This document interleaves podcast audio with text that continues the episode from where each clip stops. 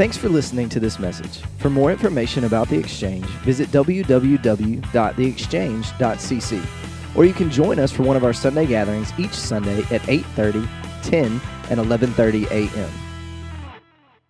Want you do something a little odd for me. I want you to uh, want you to take a deep breath in real quick. Just take a deep breath. Hold it there. Now let it go. Talked about breath in a couple of those songs there, and uh, when I think about breath and I think about Scripture together, I can't help but think about uh, this story out of Ezekiel. Uh, God takes Ezekiel to this valley where a battle had happened, and it's just littered with dead bodies. And uh, God looks at Ezekiel and he goes, "Ezekiel, can these can these dead bones live?" And Ezekiel, his response is, "Only God, God, only you know." But like I, I know in his head, he's going, I don't know, that feels a little crazy. Like, dead bones gonna live? That feels weird, but I don't know, you're God, so like, maybe, maybe. And he says, All right, well, I, I just want you to speak. I want you to tell these, these bones to live, Ezekiel.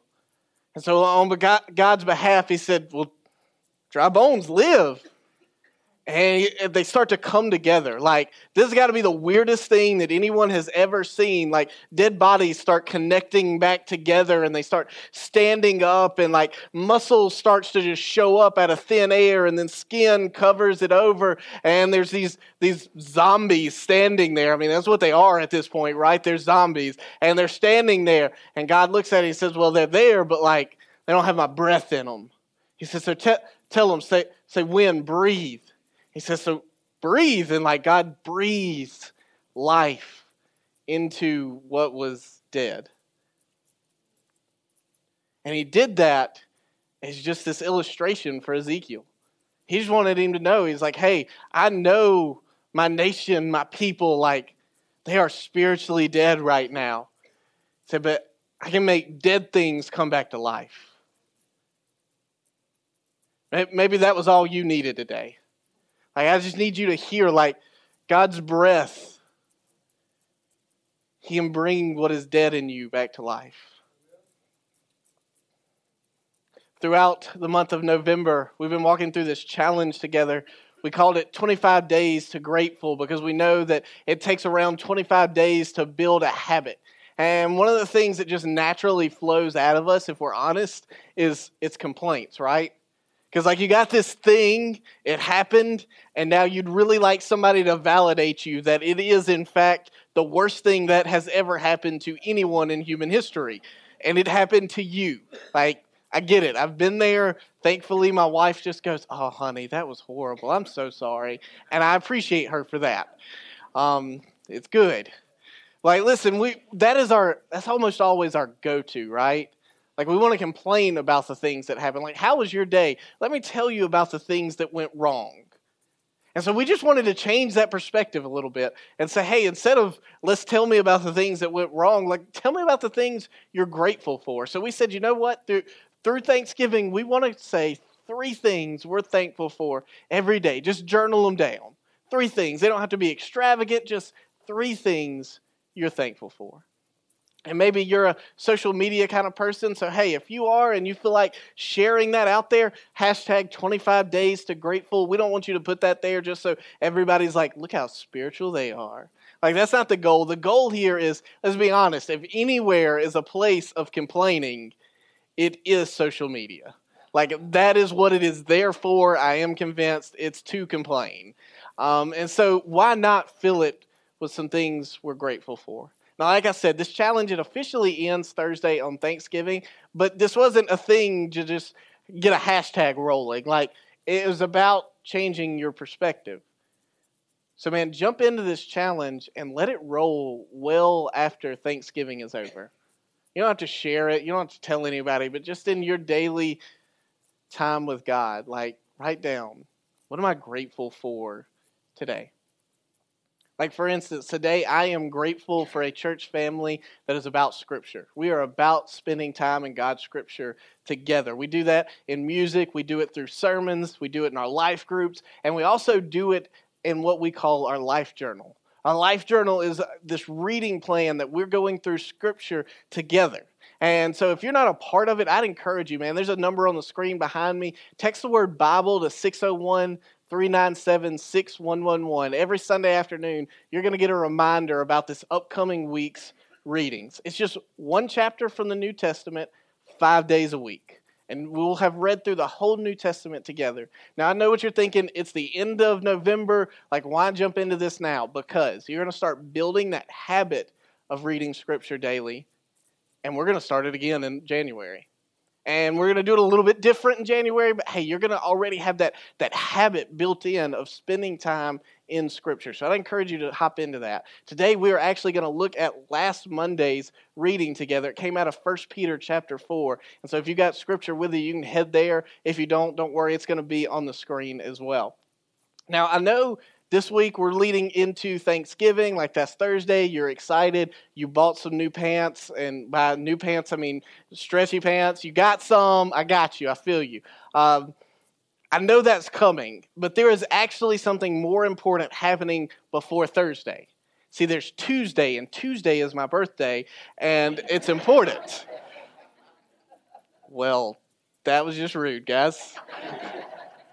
You're gonna laugh about my birthday. I, this is it. I wasn't ready for that. Okay, cool. Um, so I take that to mean I'm getting gift cards because you guys forgot to get me gifts. Got it. Cool. I do accept gift cards or just the Amazon email that has the little code. That's cool too. Uh, no, it's my birthday because I have a late November birthday. There have been a few times in my life where my birthday has fallen on Thanksgiving Day, and I'll never forget the uh, the year that was kind of younger, but I was old enough that you know birthdays weren't as big of a deal uh, for everybody else. It's still a big deal to me because I get stuff. Uh, but Thanksgiving hits and it's my birthday, and nobody got me anything other than my parents. Like, we went to the family Thanksgiving and there was nothing there for Tyler other than turkey, which was fine or whatever, but it wasn't presents. And I remember being kind of bummed out, and yes, I know it's selfish. I got it. Like, I hear you. I'm big enough to admit I got some selfishness. You do too. I just admit mine. That's fine. Um, no. I, I've kind of over the years come to the realization and conclusion that hey, it's not about my birthday, and that's fine. I'm really not concerned. It's not about my birthday. Thanksgiving's about something much, much bigger. Um, but my hope by the end of this gathering is that you come to a place where you get to go, is it bigger? Is, it about me, or is it about something something bigger than me? And I'm not talking about Thanksgiving. I'm talking about something much, much more important.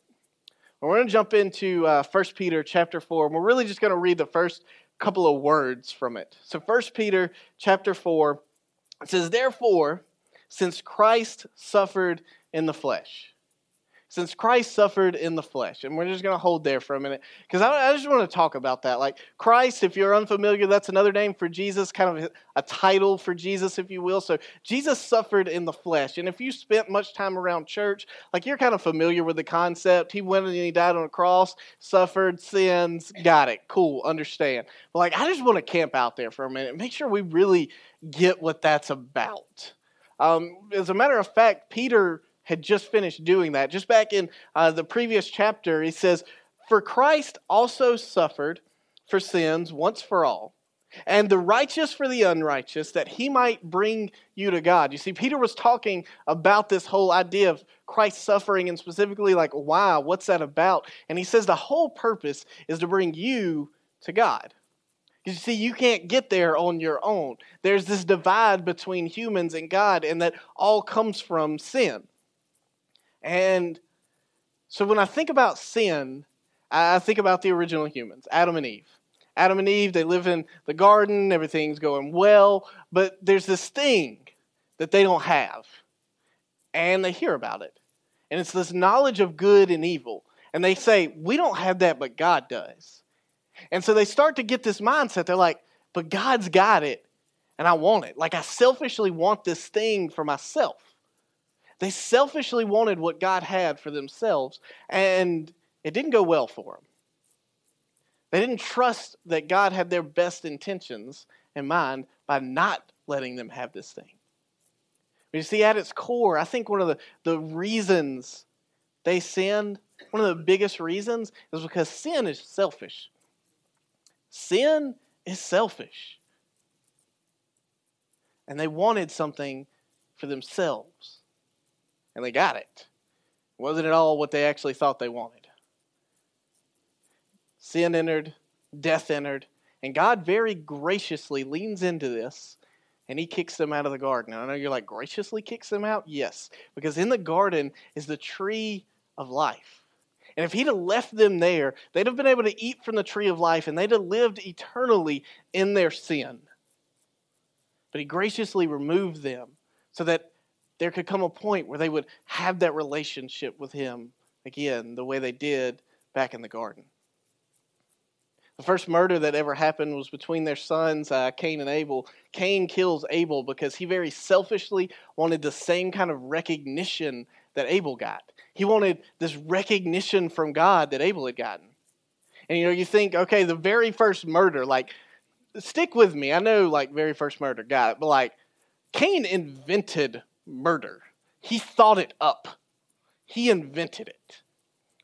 I mean, this is a moment where, like, I honestly, if I'm God, I step in and go, "Oh, you murdered," and you're done here. Like that's what I do.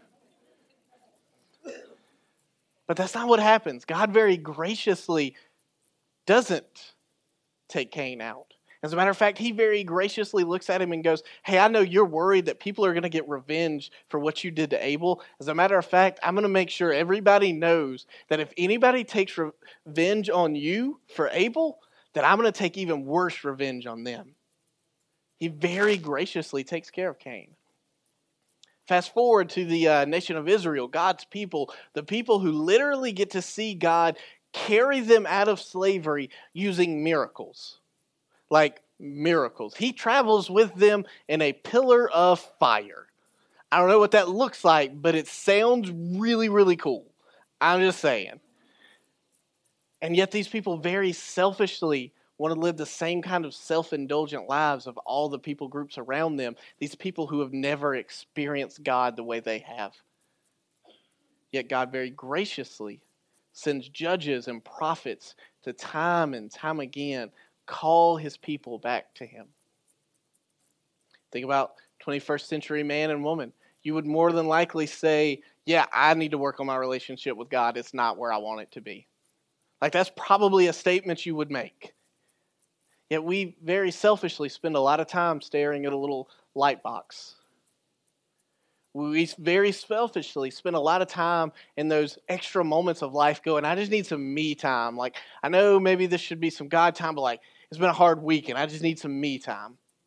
We very selfishly pour way too many hours into work. Like, we're trying to get it all done and we're trying to accomplish things, but listen, even if you get this week's done, next week's still going to be there. You won't get that far ahead. We very selfishly take our kids and we push them into so many extracurricular things that they can't handle it and we can't handle it. And it takes away all of our free time that we could use to have our relationship with God. And we do all of these things very selfishly through all of these different areas like Adam and Eve, Cain and Abel, the Israelites, us, selfish sin is at the core of many, many, many of all of the decisions we make. And through this selfishness, we've got some issues. Think about a, a pastor by the name of Matt Chandler. He talks about uh, going to see some family out of town. It's a pretty good drive through Texas, and his three year old daughter's in the back seat. And she goes, Hey, do you know where we're going? Yeah, I know where we're going. We're good. She goes, I don't think you do. I think we're lost. You don't even know what north, east, south, and west is. How do you know if we're lost? It's Texas. It is a straight drive. There are no turns. Like, we're not lost. You stay in the back seat. Mind your business with the Cheerios. Like, come on. How, how arrogant and self centered is that? We do that thing to God all the time. Maybe we don't look at Him and go, I think we're lost. We might not say that, but uh, we uh, we do it with our actions pretty often. We do it with things like, hey, I know what your word says and I know what you kind of think about this situation, but that's really for them. That's not about me. Like, selfishly, I know that that doesn't apply to me. We give him that same kind of response. And just like a disobedient child deserves punishment. Man, we do too. We deserve the wrath of God because we continually are disobeying and not listening to Him. We're continually looking at Him and selfishly going, I know better than the infinite creator of the universe. Sounds silly when you say it that way, doesn't it? Hebrews uh, chapter 9 kind of sheds some light on all of this for us. It says, According to the law, almost everything is purified with blood, and without the shedding of blood, there is no forgiveness. See, God set up this Old Testament law for his people as a way to get his graciousness, to be able to be in a relationship with him. But here's the thing about that, that sacrificial system he set up it didn't have the power to fully satisfy. At best, it could cover past sins, but it couldn't cover your future ones. The blood of bulls and goats aren't capable of that. And so that's where Jesus has to step in. See, Jesus steps in as the only person who has ever been sinless. And he takes, he gives us his sinlessness and takes our sinfulness to a cross. He, he takes our unrighteousness on himself and puts his righteousness on us. He looks at selfish, self centered people and makes the most selfless act anyone could ever make on our behalf. Look back at 1 Peter. It says, Therefore, since Christ suffered in the flesh, arm yourselves also with the same perspective, because the one who suffered in the flesh has finished with sin. Or you could read, Because Jesus suffered in the flesh, he has defeated sin. And since he has done that, we need to arm ourselves with the same perspective that he has.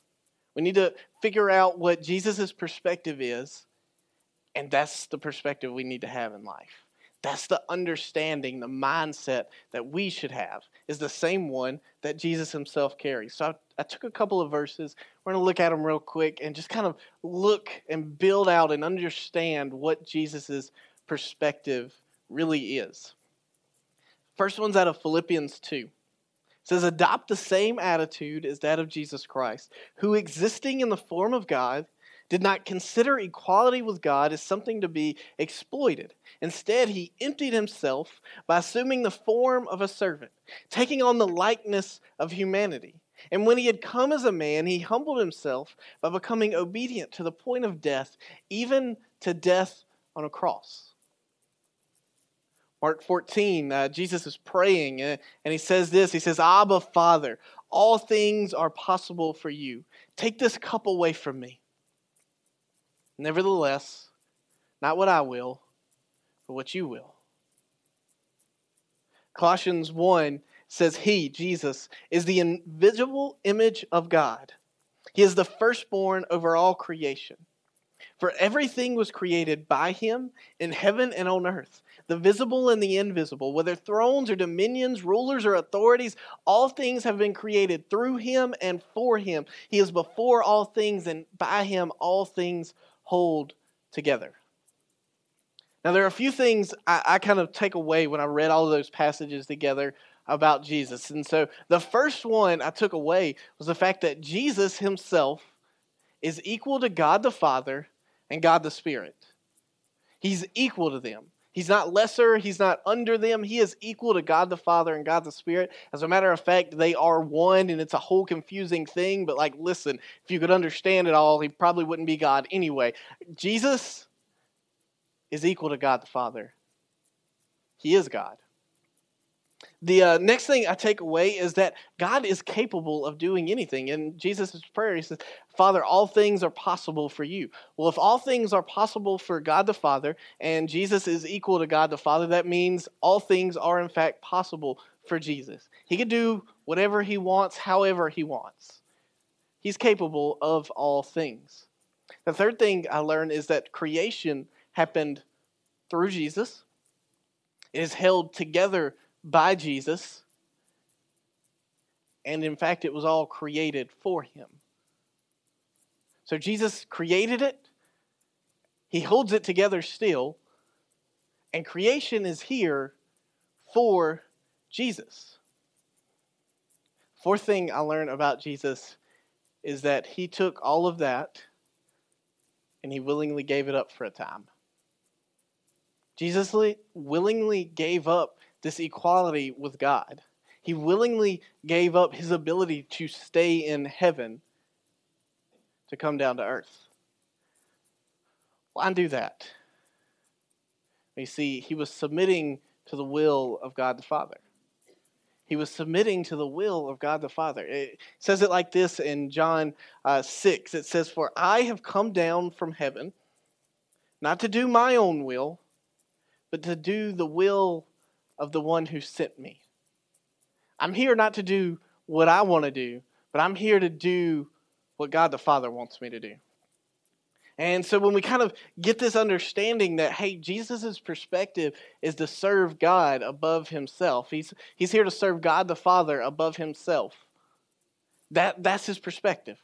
And so when we start to see that perspective, we've got to be willing to say something if we're going to arm ourselves with Jesus' perspective. And the thing we've got to be willing to say is this not about me? It's not about you. It's not about us.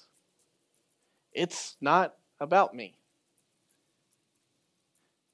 And that's a hard thing to say. Like, sure, you can say it, but like, that's a hard thing to really mean. Because when you start to track with it, when you start to really follow this, it means that Jesus coming to earth wasn't about you and wasn't about me. Did Jesus coming to earth benefit us? 100% yes. Had Jesus not come, we'd still be trying to sacrifice goats and bulls and it still wouldn't be really working. Had Jesus not come, we'd be in a world of hurt.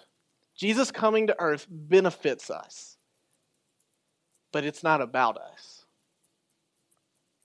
See, Jesus came like a worker following his boss's instructions to the T. He's making sure everything God the Father said he was going to do. So that means it's not about you, and it means it's not about me. As a matter of fact, when we really start to follow this train of thought, we start to realize that nothing in this universe is it about. See, like, think about it. We make a lot of deal out of politics and presidents. We make a big deal out of public speakers or preachers. We can make a big deal out of our family, out of our spouse, out of our kids. We make a big deal out of what kind of education we have, what kind of job we work. We can make a big deal out of how our lifelong career is going to work out. We're going to make a big deal out of all of these things, out of, out of our money, our possessions, where our house is going to be, how big our land is. We make a big deal out of a lot of things that it's not about the end of the day, this universe isn't about any of that. Colossians said it. It was created by Him, it's held together by Him, and it was created for Him. It's not about you, it's not about me. If we're not careful, like, let's be honest, that can lead us to a place of going, like, really? God created all of this for him. Like, is he not the selfish one? Like, you can follow it to a point to where you're going, like, where does God get off making everything about him? Like, he puts me here, I got to go through all of this stuff, and it's about him? I get it. Like, I, I feel that tension with you a little bit. As a matter of fact, the Apostle Paul, like he, he's kind of addressing that tension throughout the book of Romans. And in Romans chapter 11, as he's just in the middle of addressing all of this, he actually just kind of pauses and throws out this hymn. And it kind of goes like this It says, Have you ever come on anything quite like the extravagant generosity of God? His deep, deep wisdom. It's way over our heads. We'll never figure it out. Is there anybody who can explain God? Nope, check. All right. Um, anybody smart enough to tell him what to do? I mean, I've done that. Like, I've told him what to do. But I'm going to be real. Like, every time hindsight starts to happen, and I look at it, I'm like, well, that was stupid. Like, maybe it would have worked out okay ish for me, but it would have really ruined everybody else's week. I can't tell God what to do. I'm not that smart. Um, how about how about this one? Have you done God such a huge favor that He has to ask advice from you? Got it. Everything comes from Him. Everything happens for Him. Everything ends up in Him. It's always glory. It's always praise to Him. It's just yes, yes, and yes. Like Paul leans in, he goes, I feel this tension. Like, I got it. I understand the way you feel.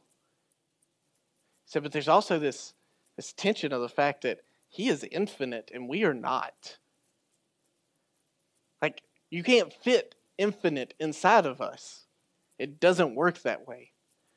We're not going to understand why he does what he does the way he does it. We're just not. And there's tension there. But I want you to think about this. In a universe where everything is about God, Jesus is God. He still leans in. He goes, I see those selfish sinners, and I'm going to selflessly give myself for them. I mean, it's not about us. It's not about me. It's not about you. But yet, he still valued you. He still wants to know you he still selflessly sacrificed everything for you. So then the question becomes how are we going to respond to this? Like, what are we supposed to do with this knowledge? That brings us back to 1 Peter 4. I'm going to read this a little out of order of what your scripture may say, but hopefully it'll help make some sense. Um, says Christ has suffered in the flesh, and because he suffered in the flesh, he has finished or defeated sin. It says, therefore, arm yourselves with the same perspective as Christ, in order to live the remaining time in the flesh, no longer for human desire, but for God's will. Our response is the same response that Jesus gave to God the Father. Not my will, but your will is to surrender to God's will. Our response is to surrender to God's will. Now, what's that look like? It looks like putting Him in front of what you want. It sometimes looks like taking that thing that you knew it was all about and going, it's not about this, it's about God. It's no longer about those things that we thought it was about. It's just about Him. See, when I, think about surrender, I can't help but always kind of think about belief in that same kind of category. See, belief is knowing that God is there, it's recognizing that sin is there in us, and it's recognizing that Jesus died for us. And through this, through this little formula we've got here, heaven happens. That's belief. I believe it, it's true, I'm good with it. Surrender is I believe God is real. I believe I am a sinner. I believe that Jesus did die for me. And I do believe that I will get to go to heaven and be with Him. But I'm going to surrender my life to Him in the here and now. See, so often our belief is focused on heaven and hell, it's focused on our future, but it's not worried about right now. Surrender looks at us and goes, No, it's, it's about right here and right now. It's about this moment in your life. It's not about just getting to heaven eventually, it's about who you are right here, right now. And this isn't a new tension for us, man. Uh, this is what the nation of Israel went through. As a matter of fact, Jesus speaks to them. God, Jesus, however you want to word it, speaks to them in Isaiah 1. And he says this He says, Quit your worship charades. Worship charades. He said, I can't stand your trivial religious games, your monthly conferences, your weekly Sabbaths, your special meetings, meetings, meetings, meetings. I can't stand one more of them. He said, meetings for this, meetings for that. I, I hate them. I'm worn out. I'm sick of this religion, your religion, your religion. While all those time, you go right on sinning. Said, when you put on your next prayer performance, that one hit me. Your prayer performance. I just had to sit there and go like, is my prayer life a performance? Am I doing it because I've like I've been told I need to do it? Like I'm a pastor. I know like you're supposed to pray. But it is is my prayer life just a performance? The next time when you put on a prayer performance, I'll be looking the other way. No matter how loud or how long or how often you pray, I won't be listening. You know why? Because you've been tearing people to pieces and your hands are bloody. Go home and wash up. Clean up your act. Sweep your lives clean of your evil doing so I don't have to look at it any longer. Say no to wrong. Learn to do good. Work for justice. Help the down and out. Stand up for the homeless and go to bat for the defenseless. God is concerned with the here and the now. When he talks about our faith, when he talks about who we're supposed to be, it's really a question. Is your faith in him about you or is it about him? Is your faith a selfish faith that it's about you getting out of heaven and getting to heaven, getting out of hell and getting to heaven one day? Or is it about serving the God who selflessly gave himself up. When I think about what it looks like to really genuinely surrender my life to Jesus, I think about Galatians 2:20. It says, "I have been crucified with Christ." Like he got up on that cross, but man, it was me that died. I've been crucified with Christ. I don't live any longer, but Christ now lives in me. The life I now live in the body, I live by faith in the Son of God who loved me and gave himself for me. A life of surrender is defined by putting me out of the picture. When I think about the God of the universe, looking at my selfish life and going, I'm going to selflessly give myself for you. I can't do anything to pay that back. So the only response I know is to take and surrender to Him. This world, your life, it's not about you. It's not about me. It's about Jesus. And so our response is to surrender. Our role is to surrender to His will above our will. Thanks again for listening to this message.